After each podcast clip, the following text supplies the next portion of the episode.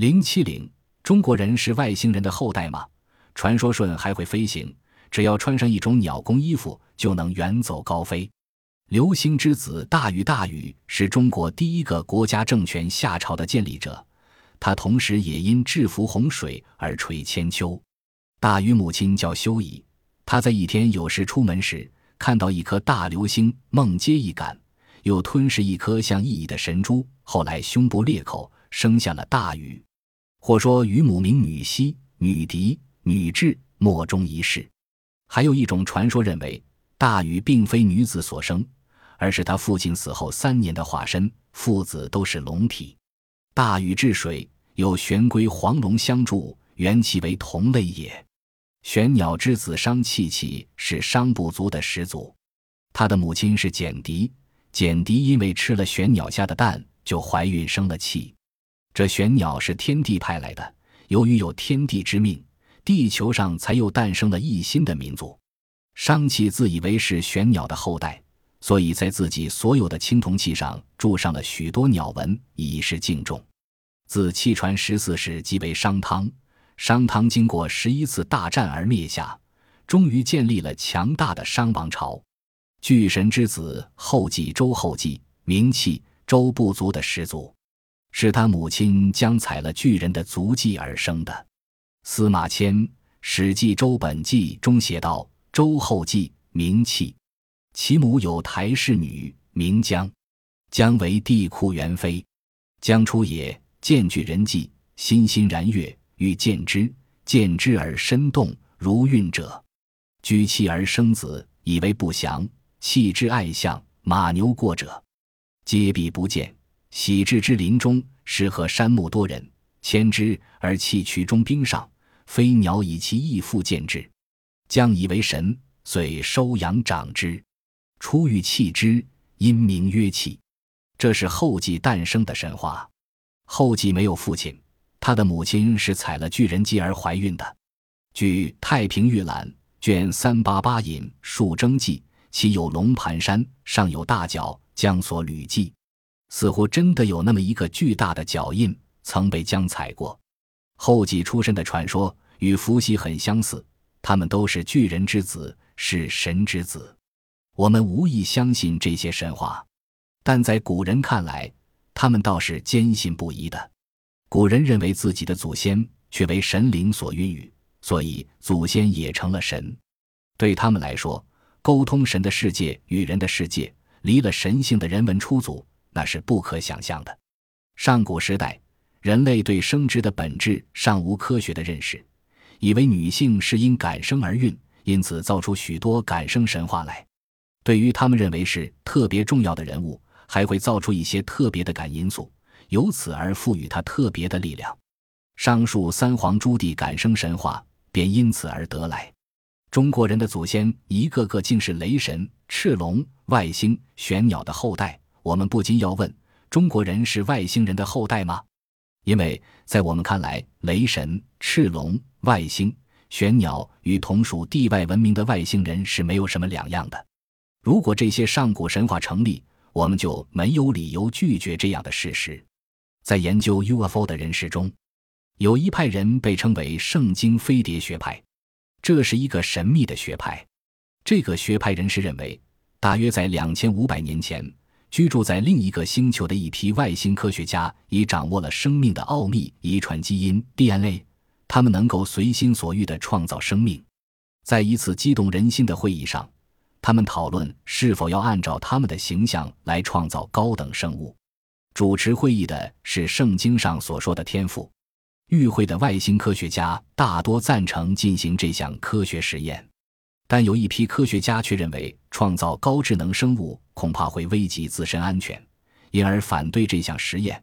这些反对者就是圣经上所说的恶魔撒旦。进行创造生命的外星科学家就是上帝。后来经过无数次的讨论，决定这项实验必须在其他星球进行才可以。于是，这批外星科学家乘坐飞碟找到了地球。当时，地球表面覆盖了一层浓厚的雾和水汽。他们立即进行地壳大改造，利用高超的科学技术，将海底的地壳集中，形成大陆。接着，他们又在地球上进行生命创造，采取地球上常见的元素，以纯粹科学方法完成遗传基因，创造出各种不同种类的生命。这些外星科学家为了不让地球人忘却他们的存在，以及由他们创造地球生物遗迹逐渐消失，就时常坐着飞碟到达地球。当时的原始人看到了来自天空的高科技生物，自然的脱口叫道：“啊！”这是 Elohim，Elohim 一语为古希伯来语，原意是从天空飞来的人。后来的人把它误以为耶和华，也就是神。当时智慧的以色列人，由于进步最快，又拥有科学知识，建造了一个大火箭，就是所谓的巴比塔。外星人感到威胁，于是我们下去，在那里变乱他们的口音，使他们言语彼此不通，终于造成现在世界各国不同语言。外星人也曾毁灭两座高科技城市——索多姆与俄摩拉，目的是不让地球人进步，保持原始状态。圣经飞碟学将一部圣经的话都用外星科学理论加以解释，显得别具一格。但究竟能取信多少人，那大概也只有外星人才知道。摩西的约柜是充了电的圣经飞碟学派以对摩西五经的质疑，证实人其实就是神的儿子。摩西五经第二卷第十节和第二十五节记载了摩西报道上帝为制作约柜而下达的详细指示，给定的标准精确到毫米，台杆和金环该怎样安装，金属部分该由哪些合金组成等都有规定。只是旨在将制作过程具体化，做出上帝希望有的约柜。他多次提醒摩西别出差错，要注意。你要不折不扣地按照图样制作每一个部分，你会在山上看到这些图样的。摩西五经第二卷第二十五节和第四十节，摩西也说，上帝会亲自跟他说话，而且从约柜的顶盖跟他说话。上帝再三告诫摩西，任何人不准走进约柜。他为搬运约柜详细规定了搬运者要穿的衣服以及适当的鞋具等。尽管考虑非常周到。后来还是出了事故。摩西五经第二卷的撤摩尔记，大卫让人搬运约柜，乌撤过来，走在一旁。从边上经过的牛群见到约柜，向他冲去，要撞到约柜。此时乌撒用手扶住约柜，他像是给闪电击中一样，当场倒下死去。毫无疑问，约柜是充了电的。倘若今天真是有人按照摩西传下的指示加以复原，那就是一只充电达几百伏特的电容器，这一只电容器由金板构成，其中一块金板充有正电荷，另一块充有负电荷。如果月柜顶盖上的一对守护天使还有一个磁体的作用，那就是极好的扬声器，也许是摩西和宇宙飞船通话用的一种对话机。人们可以在圣经里查阅约柜构造的细节，其详细的程度可以说是完美无缺。